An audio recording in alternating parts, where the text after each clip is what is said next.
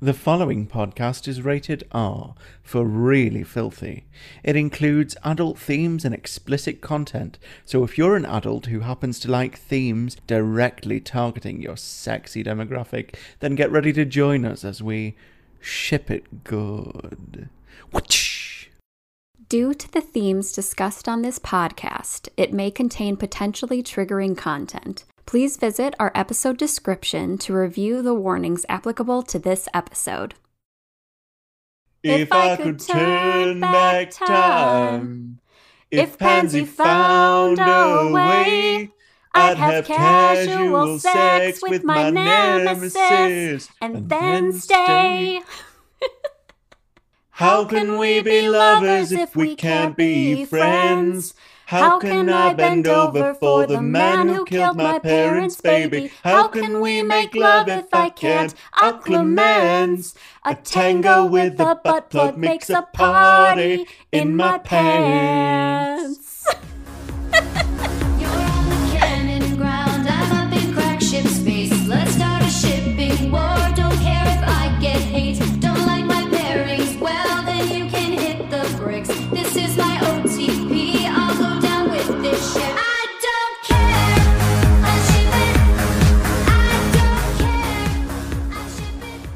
Hi, I'm Nathan. And I'm Megs. And this is Care of Magical Shippers. Welcome back to another exciting episode. Oh, oh, we are so ready. Oh, I'm so I can't wait to start talking about this fic with you. It is something else entirely. Like we have both been on the edges of our respective seats, being like, I can't wait to talk about this. oh gosh, it is so good. This is my Tomarry dream come true because you know I love time travel. We talked about that. Yeah. Um, Harry going back and trying to redo everything and make Tom not evil, and we get to see him soften and actually fall in love, which is just epic that I wasn't Yes. anticipating. And then, okay, icing on the kink. Uh, icing on the kink.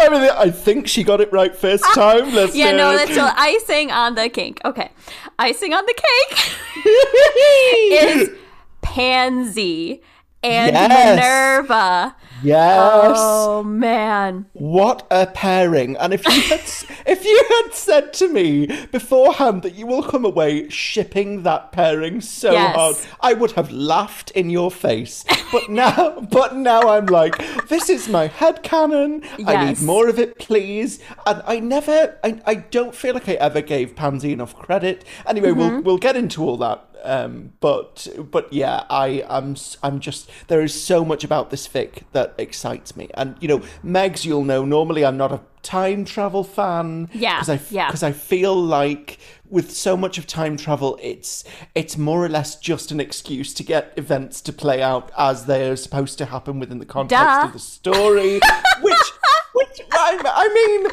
It kind of happens that way with this fic, but I Yeah. will f- I, I forgive it because what happens in the story is so golden. It's Mm-hmm. just so good. And I think it's, I, I mean, I know you'd said it was in your top five fics of all time so far. Yes. You know, I'm sure that list will change over time, but for Oh, now, for sure. I, I, I have to agree. Like it is, it is so good. Now, there, like I do have to give like one tiny disclaimer that oh, because Oh, yes. of because of the time that they that Harry goes back to and the age that they all are, that they're technically underage. Harry is 16 and Tom is 15 up until his birthday and New Year's, which he turns 16. So that's Yeah. kind of their their age range at the moment. So even though that there are, like you said, like underage themes, we're not going to dive into those. so what we're just going to we just want you to know that it's there and it is in the fic, but the fic itself is so freaking good that it's just we can ju- just kind of like you know let's just move around that but it's just oh gosh it's so good I feel like it's a thing that happens in fic a lot where because you get a concept that's so good, you have to maneuver the characters into a position where like you know everything will make sense. So I feel like the characters had to be this age for Yeah. the things to make sense in the story Right. as they happen. But but they all behave like such adults anyway that Mm-hmm. I just what happened as I was reading was I just mentally aged them all up and yeah, it works. exactly. So you're like, oh, it's fine. Yeah, they're 18. It's good. It's fine. yeah.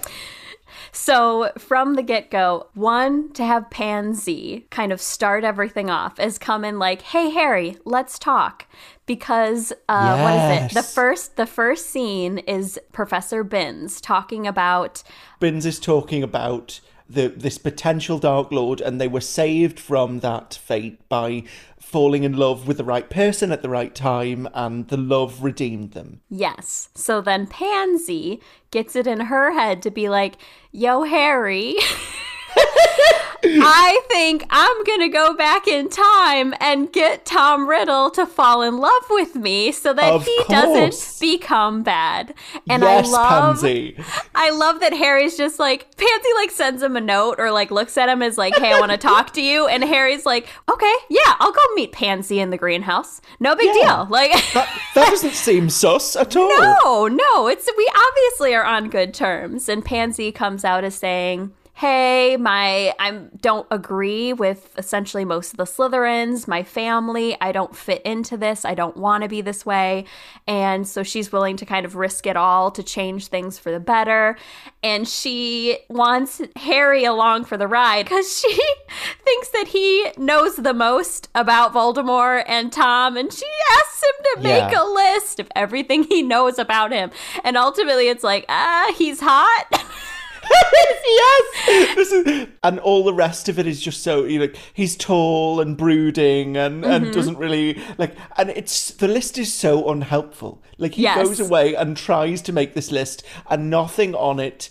Like is helpful in any way, which is so on brand for Harry. Oh, that for I was, sure. I was I was on board with this Harry from the get go because I oh, was like, so good. yes, So Harry, good. you really are this useless.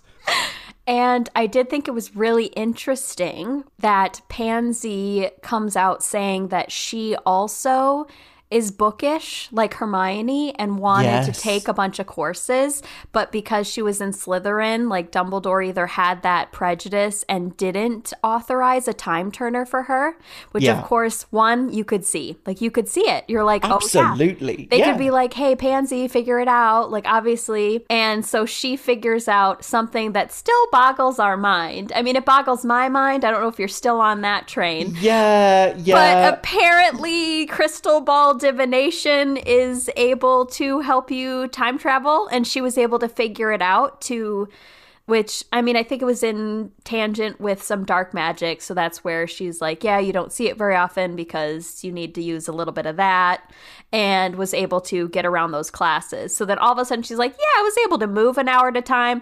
Let's go back 50 years. Let's, let's do this. yeah. Yeah, or more than that, or, or I don't know. Yeah, more than that, because it would have been 50 years at 12, so 50, I don't know, five years or whatnot. But Nobody, nobody needs the maths. It's fine. No, we'll go back some amount math? of years. Yeah. Yes, yeah. yes. Well, I don't know. Neither of us can think. I mean, I mean, some very clever listeners probably like it's this exact amount of years. I know. and Please, we're just yeah. Yeah. Shoot us a tweet. Tell us that we're wrong. Tell us exactly why we're wrong, and that is totally fine. we Yeah. just like.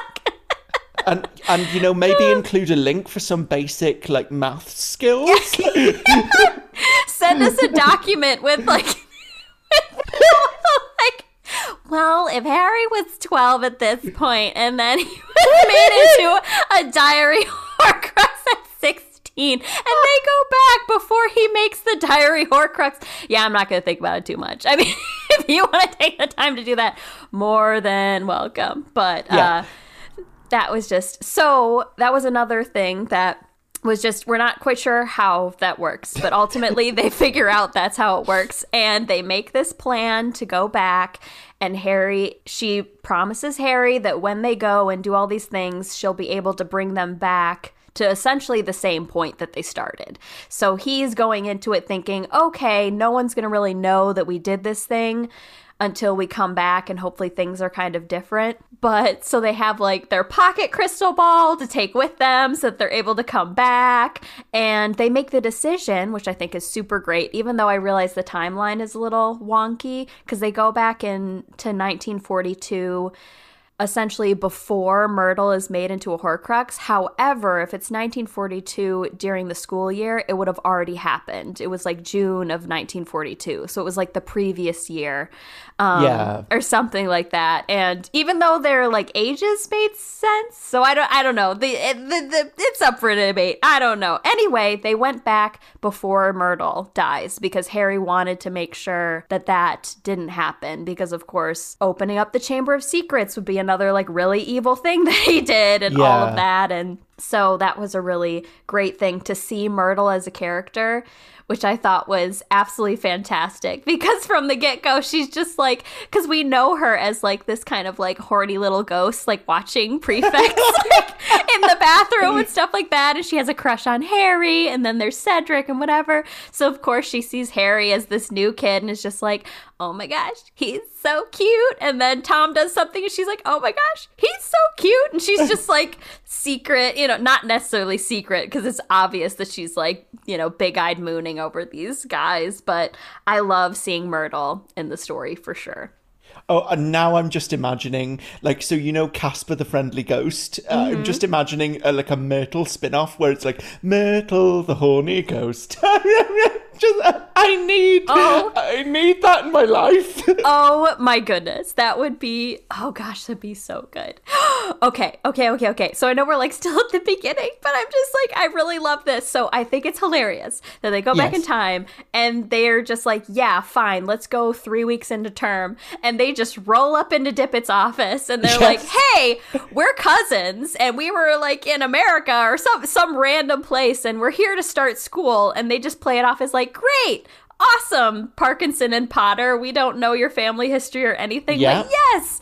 And then, and Minerva, of course, is head girl at this point, so she's a seventh year, and but she's still like um, described as like kind of like a, a stuffy, but of course she's young. She's seventeen, and with her tight, you know, tight bun or whatever, and she's just overly helpful and takes them under her wing.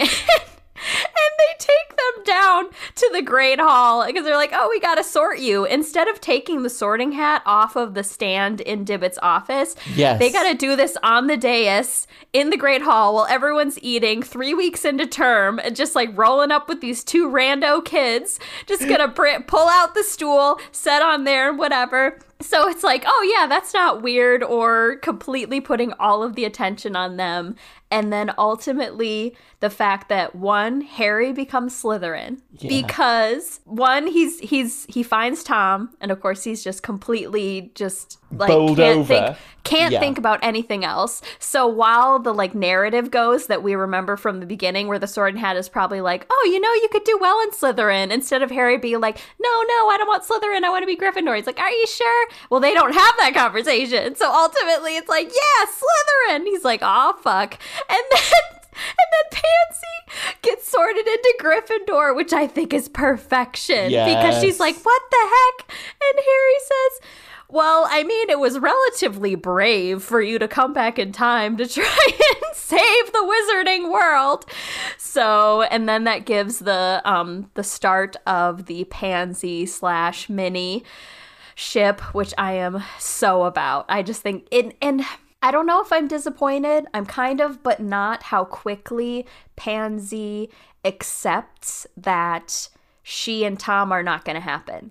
You know, I was expecting Yeah. a little bit of conflict or it would take a while for them to figure it out, but from the get-go, she's like, "One, this Minnie is is hot stuff and I'm Yeah. into her and this is happening already." And two, you're the one close to him and i'm starting to notice he doesn't see me or anyone else and he sees you like and they're just like er, from the get-go she's like ah you better figure it out but i'm pretty sure he's gay i'm pretty sure you're gay and we're gonna surprise you with this quote-unquote study session jk we're like, we're gonna give you a pet snake so that you guys could talk Parseltongue together and figure out and like find your bonding moment. And then the girls get horny off of it. They're like, oh shit, the hissing. and they were like, and they have this moment where they're like, I don't think they re- they'd be doing it in public if they realised how sexual this was. Yes, and it's like, what sort of dirty talk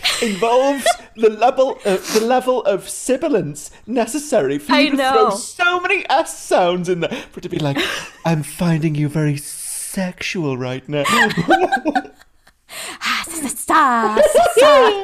Don't don't stop. oh gosh, it's so. But that was so cute. It was just like, oh hey Harry, here's a pet snake, and Tom's like, oh I've always wanted to see that snake, and can I can I be his master too? And now they have a pet snake together, and already I'm like, okay, so we're already going domestic on this. They have their Yeah. shared pet snake, and. But oh my gosh, I love Harry's. Obviously, we get that taste of oblivious Harry, where Pansy's like, "I gotta let you figure this out because it wouldn't be as much fun if I told you like what what is obvious to us."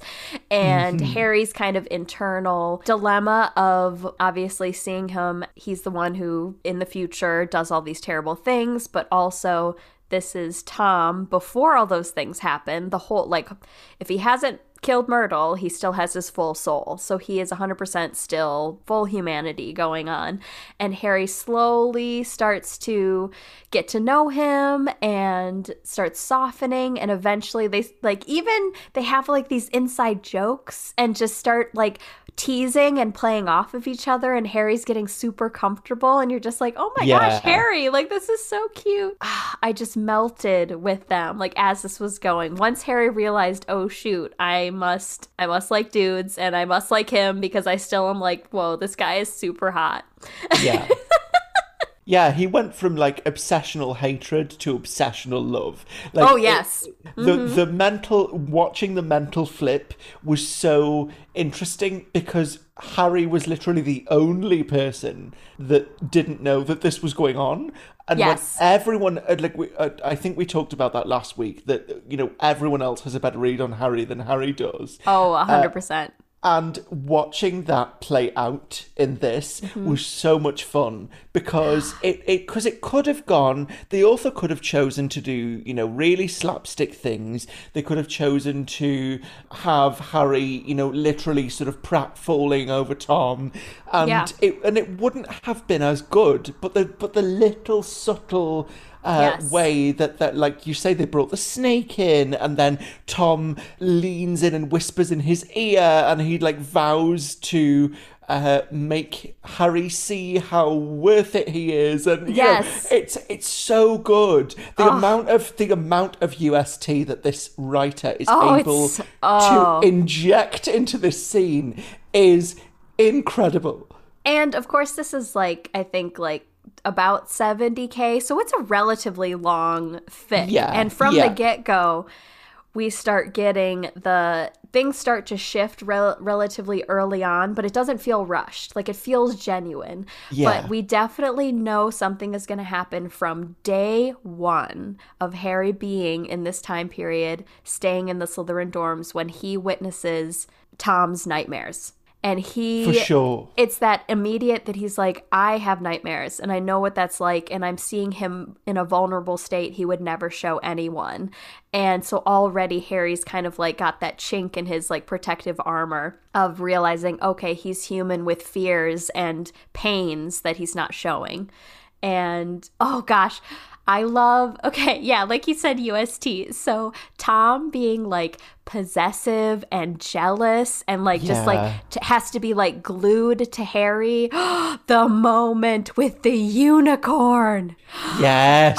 Oh, oh, the gosh. scene. That whole scene is so good because it it like it takes Canon Harry and dials him up so that his like his natural impulsivity it just goes no. Do you know what? What in this moment when when tom just wants to like stand back and observe he's like no i'm throwing you right into the action Yeah. because this this is something that you need to feel. Like literally feel. He's feeling mm-hmm. the unicorn and then through that. Oh, the Yeah. God, this is so cheesy, but he's feeling himself as well. Yeah. yes. And it's just, and of course, that's when everyone's like, oh, they're boyfriends. And everyone just like, it's like, Oh. uh, it's just like the talk of whatever. what is it? Okay. Is it, is it Avery? Yes, the, the Avery. The the eventual death, you know, the Death Eater Yeah, Avery, yeah. which I I thought was interesting from the beginning when he'd kind of pop in and be like, "Yo, Tom, like what happened to our plans? Like what happened to our plans of you know muggles and mudbloods and all these things?" And Tom starts being like, "Hey, no, dude, that's not okay," and and don't say that stuff about Harry. And he just wants to. Ch- he's just like. I can be that for you. Like I can be your, you know, your guy. And he's Yeah. like, you can't be Harry. Like, no, you'll never No. be Harry. And it's just interesting to see him as like the jealous, I guess, kind of villain. Like, you know, that obviously Tom has people that are following him at that point, even though he isn't seen with anyone. It sounds like Minerva is his only friend, which I think is wholesome as heck. The Yeah. fact that they bonded from the very beginning and jumping toward the end when they discover when Harry and Pansy finally tell them that they're from the future and what happens, how hurt Minerva is, and she just can't believe it. She's like, Tom would never become that because she's known him nearly the entire time. And even from the get-go when when Harry wants to speak to Pansy and Tom is essentially with him because he needs to take him to their common room I'm like, wow, he's not rude to her for being Gryffindor, or is he just saying this because of a manipulation thing? Like, oh, I'm going to be nice to the head girl because that's what I should be. You find out that they have this genuine relationship, which already you're like, wow, I'm already seeing his ability to have that with someone on like a friend level. And it's just, that was pivotal. I mean, I think from the beginning was just, hey, here's a genuine friend who they know and trust. They know Minerva in the future. So it's not like they're going to look at her and be like, hey, you're crazy. Like, she's smart. She knows what she's talking about, thinking, feeling. And for her to see good in him, I think was easier for Harry and Pansy to see it too. Yeah, absolutely. And I'm so glad that the author didn't give in to the temptation to make all of the redemptive arc happen through Harry. Because it would Yeah. be so easy to lump it all on him. But I think the characterization of McGonagall was so good because you mm-hmm. get that because you you sort of retain some of the elements of older McGonagall. She's still sassy, she's still Yep. quick, she's still really intelligent, but she has this zesty, like quirky, almost like lust for life that is so infectious. And I sort of feel like gives she's she gives me in certain areas a real Ginny energy where mm-hmm. she's just so rambunctious and vivacious and mm-hmm. so she's yes she's there to to study and she takes life seriously but she's also there to have a good time with Pansy. And I got mm-hmm. so I got so invested in that. There's a scene with them. Pansy says are we going to have to fight over this? And Minerva replies, We could do that, and you could struggle for a, a wee while, and then you could give in. And Pansy just says, We did that yesterday. I just buy into that relationship so so much with that little that little snippet of dialogue these little details whoever mm-hmm. this author is has such an ability to tap into the character that I honestly they could they could sell me a ship that I would think was toxic before. Yes. Well, this one is. Let's be real. This is the Tomarry is toxic, and they're doing this. Like, Yeah. just- Oh, oh. So his this is good. Okay. I love that Tom somehow in some way is like, is this Draco guy your lover? You know, like we're just Yeah. like, and Harry's like, no, no way, duh. Well, because of course he'd be oblivious to his being gay until figuring it out with Tom. But he's like, no, never. But and we're just as readers being like, uh huh, Harry, okay, yeah, never, right, okay. like. So I just thought that was really funny to bring Draco into it because it's always what we think is supposed to happen with Harry when he's gay. And it just to see Tom starting to to get and feel and want to keep Harry to himself and Harry starting to actually enjoy spending time with him. Like Yeah. he even is you get that internal like monologue of gosh, like I actually look forward to like going to classes and in between classes and we sit together at lunch and we do all these things together, especially because Pansy is with Minerva. Tom and Minerva are friends, so it's just like a natural thing to have this quad together Exactly. Yeah. which makes it really convenient for all of this to happen not just like harry trying to get in with tom it's essentially like the two of them fall into it. Like they're literally given what they need. And i love the part where you know obviously tom is starting to show emotion. He's starting to smile and laugh and being someone different. And they have what is it a snowball fight. And they're out and they have their snowball fight. And he is just laughing and having an amazing time. They are all just going nuts and just like shoving snow in each other's faces and down shirts and it's just absolute Yeah. chaos and harry has his panic attack moment of being like oh shit i love him. Yeah. and he is the ultimate worst wizard who killed my parents and all these friends and, and he just gets overtaken by the, these emotions and runs away. And of course tom's like thinking that things are getting better between them and and that he's starting to trust him because it was rocky from the beginning. And for harry to run away ultimately i'm like oh my god tom he thinks he's done something wrong. Something's gonna go bad because like all of a sudden he harry was helping him move forward. And and then harry has this moment and realizes shit this was stupid. What am i doing? This is stupid. I need to find him. And he's gone. And we Yeah. find him covered in blood coming from the forbidden forest because he was Yes. He was trying to find answers about the future from the from the centaurs and something that gets gets me which which is completely 100% what you would expect but also hurts but it's because it's legit. When harry's like what did you do? Yeah. and tom's like what? What do you mean what did i do? I went to the centaurs and they attacked me. Like what would you think i did? Like harry sees him covered in blood thinking he like went and killed somebody. But we would think the same thing Absolutely, because you know it takes. I love when a writer can take our preconceived notions of what we expect from a character and just use those to sort Yeah. of mess with us, and then go, "Oh no, actually, it's this thing." Because, and the you know, by the same token of him being you know attacked by the centaurs while he's looking for answers, they then have this really tender moment where it's like, "Oh, you do care about me." You know, Tom mm-hmm. says that to Harry, and you would expect that revelation to happen the other way round. You would expect Harry to be like, "Oh, he actually has feelings for me." But the Right. first, the I think the first inclination that we get of a verbal acknowledgement from a character of love between them is Tom to Harry, which Mm-hmm. is just fantastic. Oh god. Oh, in the moment when Harry destroys the crystal ball. Yes. Oh, when yeah. he like it's that moment before he goes and finds him and he talks to Pansy or Minerva and he's and he's like I he didn't even tell her he did it yet. He's like, "Are you Yeah. going to leave?" And she's like, "No. I my family and friends and everyone is down a path that I don't want to. I don't fit there anymore."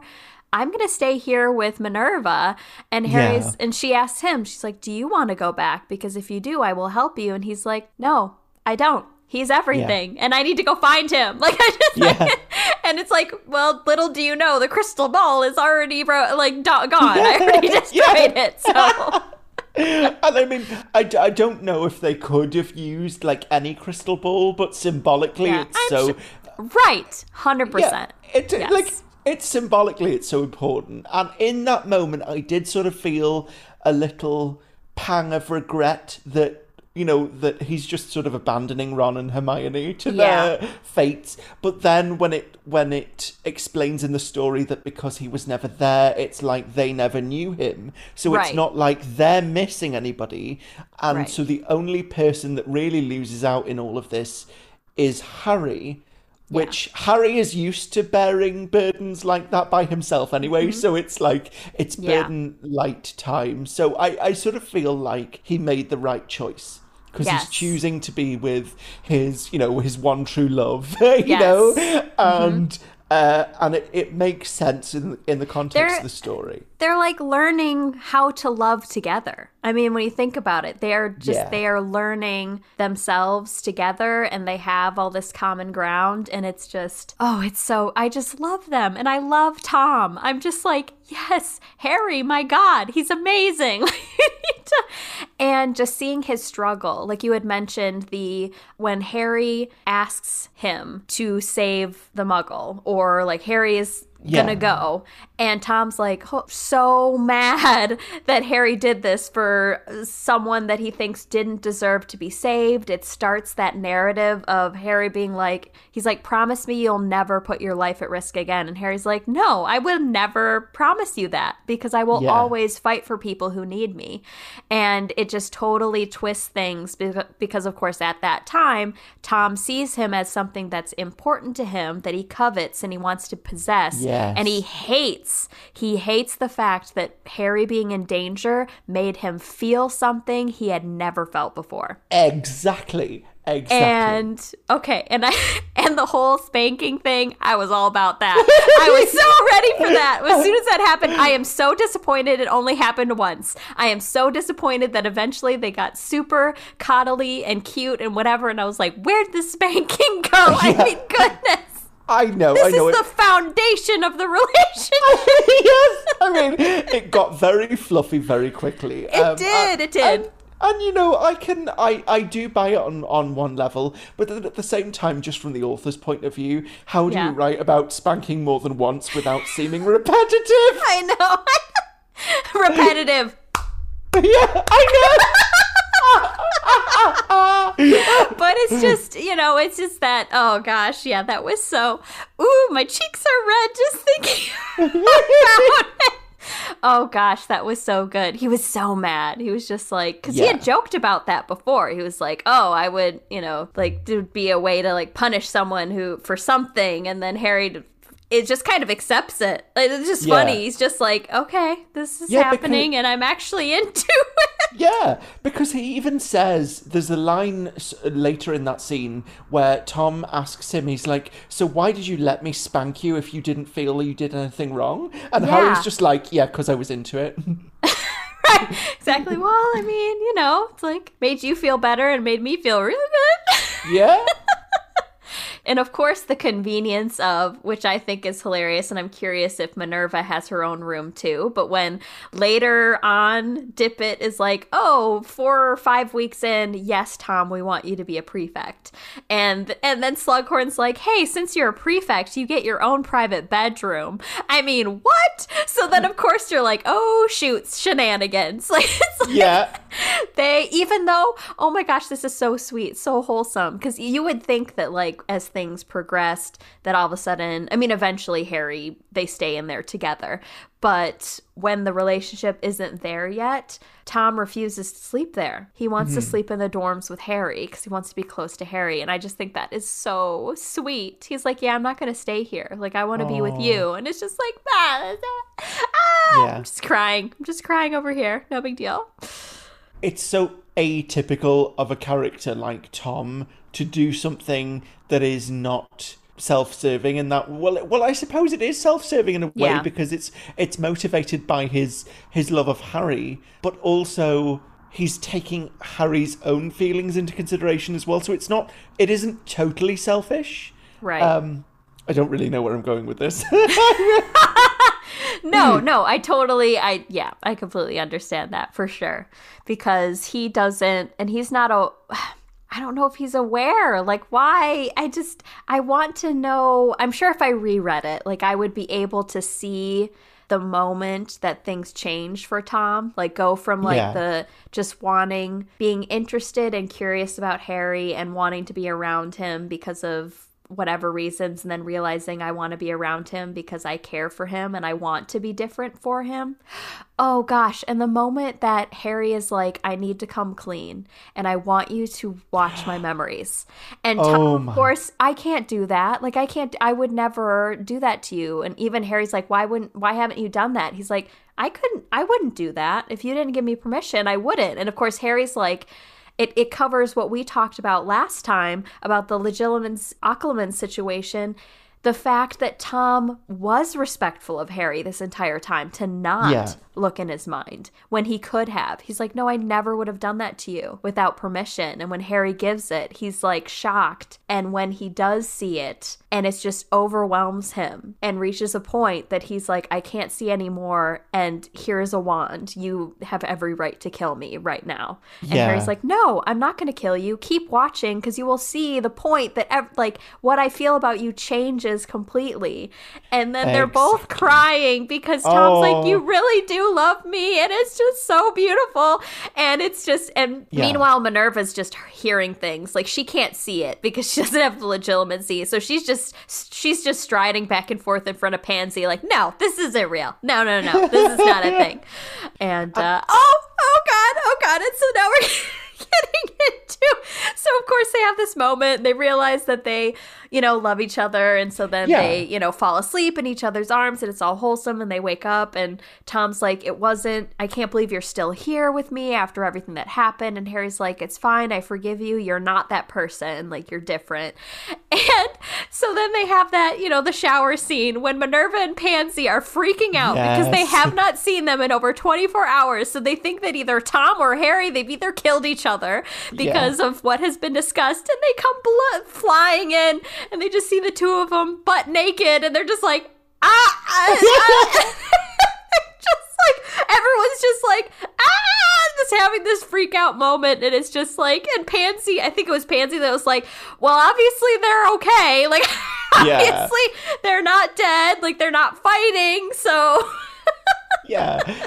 Oh, it's it, that moments like that are so tricky to write well because mm-hmm. they're so. Uh, like I, I was saying before, it's so easy to have that just be this slapstick throwaway moment, but uh, in the con- when, within the context of everything that they've been through, it just popped all the tension. Like it was just Yeah. such a, it was such a burst of relief, Yeah. and and then you know and then uh, by the same token you know they have uh, they get set up to do this ball at the at new year and of, Ah, yes. and of and of course tom and minerva are somehow like really good at, at ballroom dancing Mm-hmm. and they uh, you know when they they set that whole thing up and harry has two left feet which i also really believe but it, but tom's like oh no don't worry uh, we'll we'll teach you how to dance before this ball happens and i i'm gonna have my my nerdy tango moment right now because mm-hmm, like mm-hmm. i i just love i i love the tango. So i happen to know that when that when harry is talking about the tango and he's describing it as legs wrapping around each other and you know and bodies bending in impossible positions Yes. what he's what he's actually describing is not a ballroom tango. That's an Argentine tango. And the reason that fits so perfectly in the story is that the Argentine tango was originally conceived of as a dance between two men. And I just I I love the attention to detail. I feel like the author was looking for ways to anchor the story in the 1940s. And of course, we, we have that moment where they go to Muggle London and they end up in the Blitz. And, you know, uh, Yes. Tom, Tom saves the child. So we have this very real, you know, wartime stuff going on at the same time. Um, but then to counterbalance that, you get the sort of the light relief with all the dancing. Um, and I feel like it was so well done that all of these elements somehow combined together to give you a story that isn't it isn't total fluff and it isn't complete Yeah. angst, but it's somehow a great blending of Yes. both of those things. hardcore flanked yeah for Yeah. sure honestly, I think one of my favourite sentences in the whole thing was the tango, Harry decided, had been invented by a sadistic, lecherous contortionist who enjoyed watching people expire from sheer sexual tension. I love that so much. It's so, So good. Okay, I have a question though. Yeah. So the the butt plug is described as like squishy, like foamy. Yeah. Do they have anything foamy in the 40s? I mm, Like spongy? I I don't know. I don't know if that's Not that wizards can't, but I was just every time it was described as something like foamy, squish, like it was Yeah, it was like yeah. foam, and I'm like, I don't think that's a thing. No, well, no, but no, but maybe it was just magically enhanced. Yeah, take- magically squishy, a little bit nicer. Like he was like, okay, I'm not gonna go full ham. I'll just I'll do something a little bit more flexible. What was what was the line? So the butt plug was like loosening on every twirl and then Mm-hmm. like sinking back deeper with every lunge or something. yeah, something. Yeah, probably. Yeah, exactly. I wish that was so good. Like even the smut Yeah. was described beautifully. Oh, and then of course, initially when they were gonna go to the dance, like as couples het style, either like Pansy and Tom, or you know, they were gonna all four go together, and people were gonna assume that okay, they're all each other's dates, and ultimately they're like, you know what? No, we. It is time for things to change in the 40s for us to show up in there, and and so yeah, that was the moment that Dumbledore was like, you know, I misjudged you. That they were able to come out and be themselves, whereas from what we know to be, Dumbledore is also gay, Yeah. And but probably was never able to share that with anybody, and to for him to see that in a in the younger generation, I'm sure moved him Yeah. to the extreme. Oh, absolutely. Oh, and going back to the talking about the Avery bit. So of course Avery sees Harry. Like of course Harry, like what are you doing opening the door to Tom's room Yeah. and talking to the Oh, talking yeah. to the snake with the door open and Avery's just down the hall like what the heck is Harry doing at Tom in Yeah. Tom's rooms? It's like Avery, you've seen them together all day every day everywhere. Like what are you? Like obviously Harry's there. But then he confronts Tom, and Tom realizes that Avery knows who Avery is and assumes that he might do something rash and asks, oh gosh, what's what's the snake's name? Oh, Thoth. and asks Thoth to like hide with Harry to essentially look out for him. So if something happens, would go find Tom. And Avery, of course, kidnaps Harry, and of course is trying to Imperius him. And of course he uses Polyjuice Potion to try and convince him that he is Tom. But then he knows from the beginning he's like. You're acting weird as heck. Like this is you're just this is you're holding my hand really tight. You're just like really prickly. I don't know what it is and was able to figure it out relatively quickly.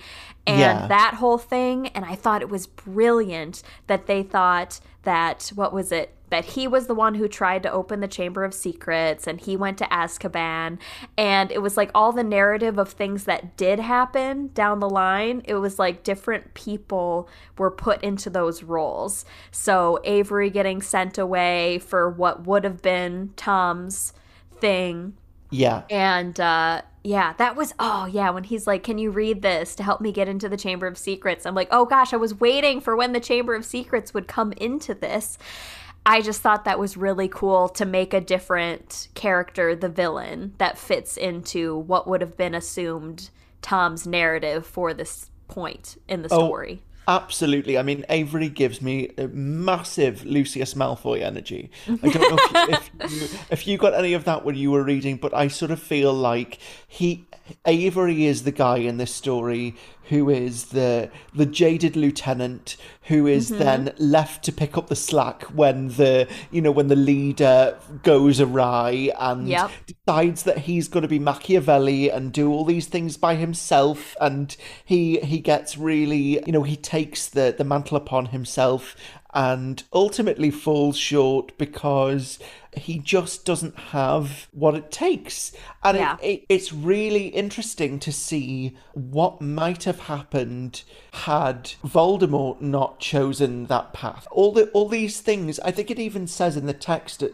at one point where it's like Harry was slightly caught off guard by how eerily familiar, even though they're different, they're all really familiar. Like Mm-hmm. Myrtle being attacked by Aragog. Yes, instead of, and that was interesting too, the meeting of Hagrid and Yes. actually seeing how things are with him and we can understand like yeah, he should have been expelled and he was again and but for a different reason. Yeah. And yeah, and then ugh, gifting one of the spiders to Minerva. Oh good lord, what was he thinking?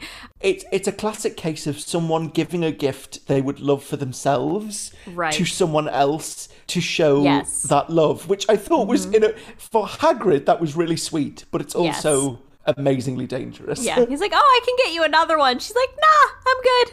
I am so Yeah. good. You have no idea how good I am." oh, and talking about gifts, when the girls take Myrtle dress shopping, yes.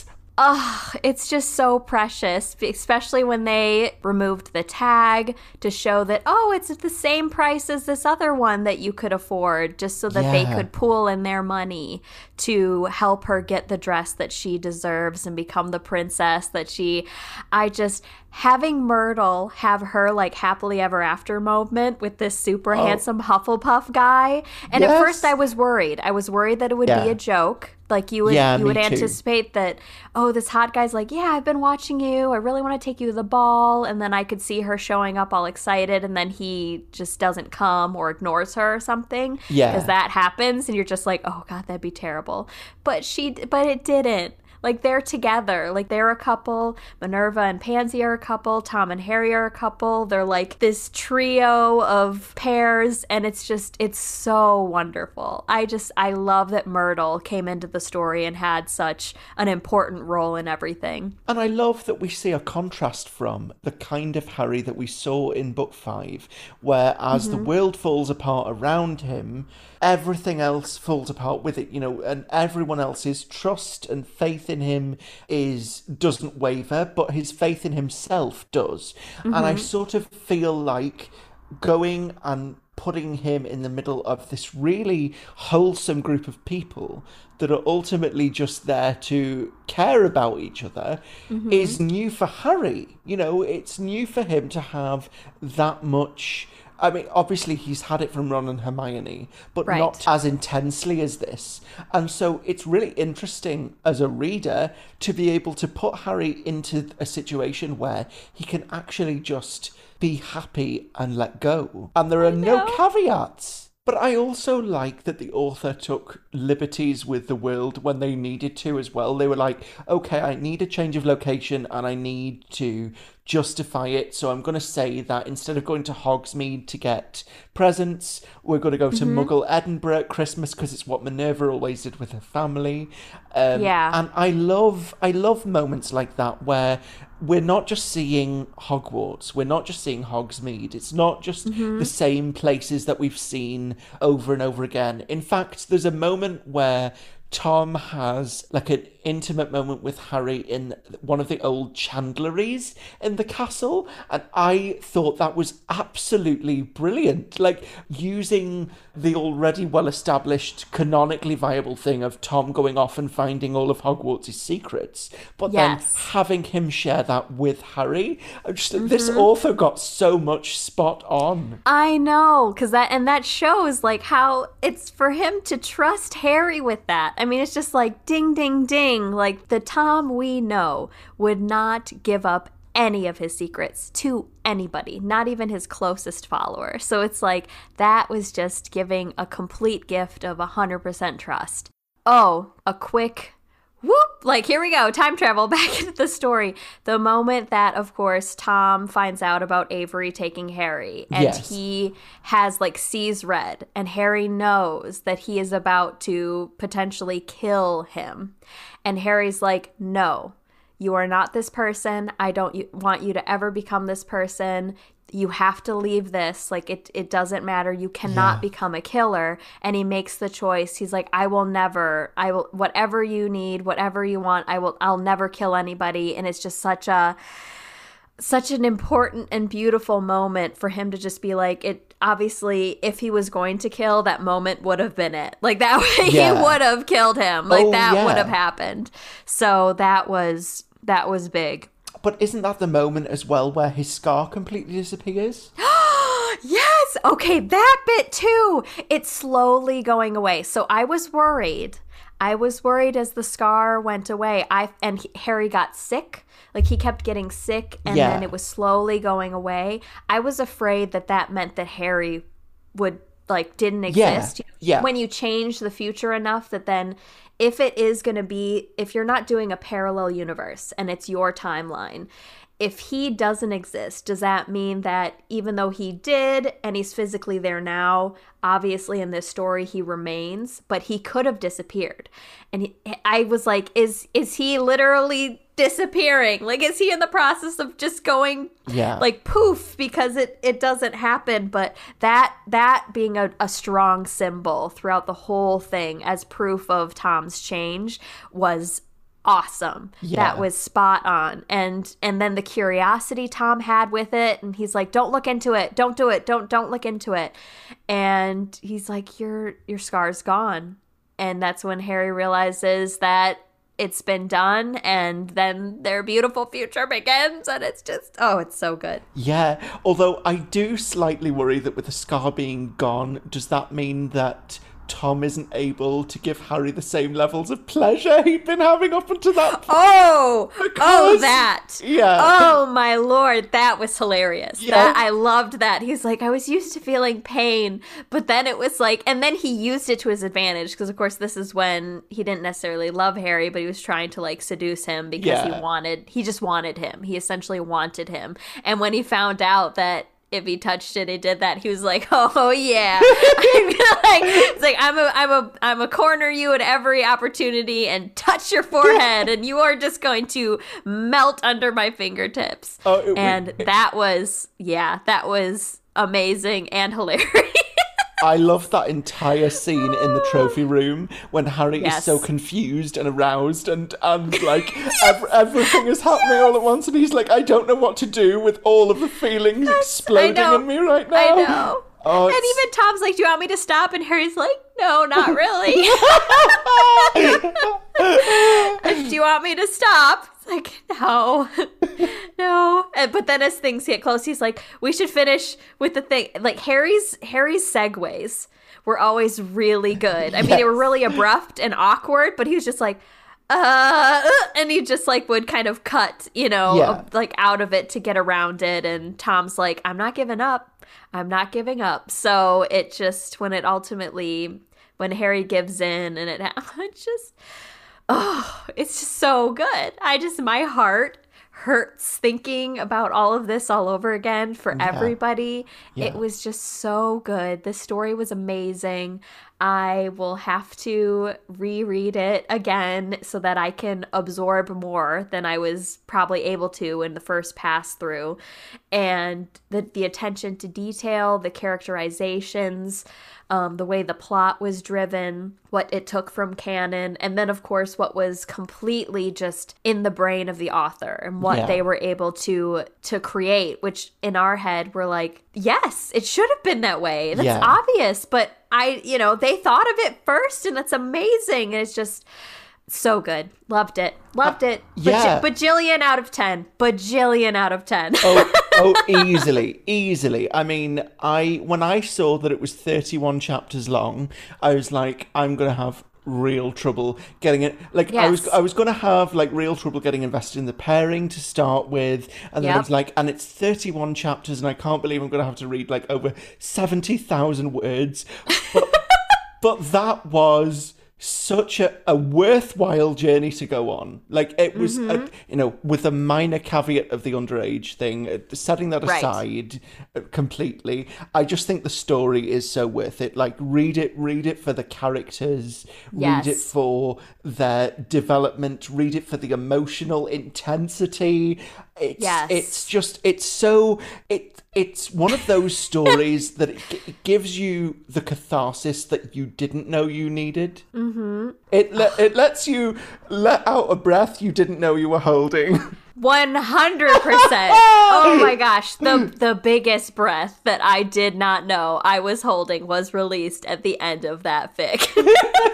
Because it's true. That whole time I'm just like, like I couldn't stop. I couldn't stop. I was just. I mean, we read the summary. I was like, hey, let's give this one a try. We'll see how it is. I read the first chapter or so, Yeah. gave you a little feedback, and you were into it. And it only got better. And I'm just so, this was just such an amazing find. It was just was pure gold. And I. Yes, it's it's absolutely amazing, and I'm and I'm really disappointed, but it is what it is. That this is we're moving on from Tomarry after this because I just oh I love this ship so much, and Yeah. I'm so excited to keep enjoying it for sure, one hundred percent. And you know, I I was fully prepared to to loathe the ship completely. I was like, I'm going to struggle to find anything that I like about this. Yes. it just strikes me as ridiculous, and Mm-hmm. uh, and like it. It, it occurs to me that it still does strike me as ridiculous if I think Yeah. about the book characters. But with so many of these characters, like if you take their fan fiction versions, they are infinitely superior. And Yes. this is now how I feel about this ship as well. Well, so so now that we bring Tomarry to a close, our next ship we're getting into Fem Slash, and our first one I'm really excited about because this is canon. Let's be real, this is canon. Yeah, we're it is. going Linny. Yes, we So are. Luna, Luna slash Ginny. So this is why Harry ships every other dude because because Ginny and Luna are meant to be together. So I'm I'm already on board before we even start hunting for fics. I I yeah. know. Oh Um, my gosh. Oh, Lenny, you're so fine. You're so fine. You blow my mind. Hey, hey, Lenny. Lenny. Hey, Hey, Lenny. Lenny. So definitely shoot us a tweet of your favorite Lenny fanfics or fan art or reasons why you ship them. Uh, we're really excited to hear your point of view and or send us an email with your your favorite like head headcanons, things like that. So we're really excited to get going on these two beautiful characters and why they work together and why they're perfect. And it's just it's gonna be a, it's gonna be wonderful. I'm so excited. I could not be happier. Like I'm sort of sorry to put this ship to bed, but I know I know that there are going to be so many more great ones. So as sad as I am that we're not talking about this one anymore, I'm like, what else are we going to discover? No, I know exactly. Like you said at the beginning of this, we both were like, "How? I don't get it. Yeah. I don't get it. We'll see. We'll get through this." And we're just like, we are losing our minds. We have just Yeah. lost our minds. yeah. so good, but. anyway, so that is enough Tomarry, but it's never enough Tomarry. But we are so excited to get into Linny, and we look forward to talking at you about all that business next time. While you're waiting for the next episode, all the shipping fun can continue online. You can head over to all of our social media platforms like Magical Ship Pod on Twitter and Instagram, and Care of Magical Shippers on Tumblr. You can get in touch with us by email at careofmagicalshippers at gmail.com, or you can leave us a voice message with all of your ship and fic thoughts and feels, and have the chance to be featured on a future pod episode. We are also live on Patreon. Patrons have access to early episodes, bonus content, extended uncut episodes with all of our nonsense, ficlets written by me, exclusive merch, and a patron Discord. Another easy way to show your love for the pod is by leaving a review on Apple Podcasts. And thank you so much for listening.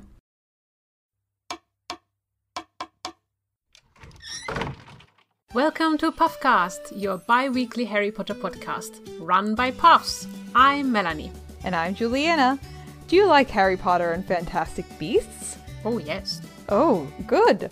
Are you looking for a fun, stress free place to just have a good conversation, play some silly games, and hear from some great guests? Yes, please tell me more. Oh boy, well then this podcast is for you. We would like to invite you to join our happy common room. Get comfy, have some pizza, make new friends, and be part of the conversation. All houses are welcome. You can find Puffcast every other Wednesday on all platforms where podcasts are found. So we'll see you in the common room, and until then, stay puffy. And badger on.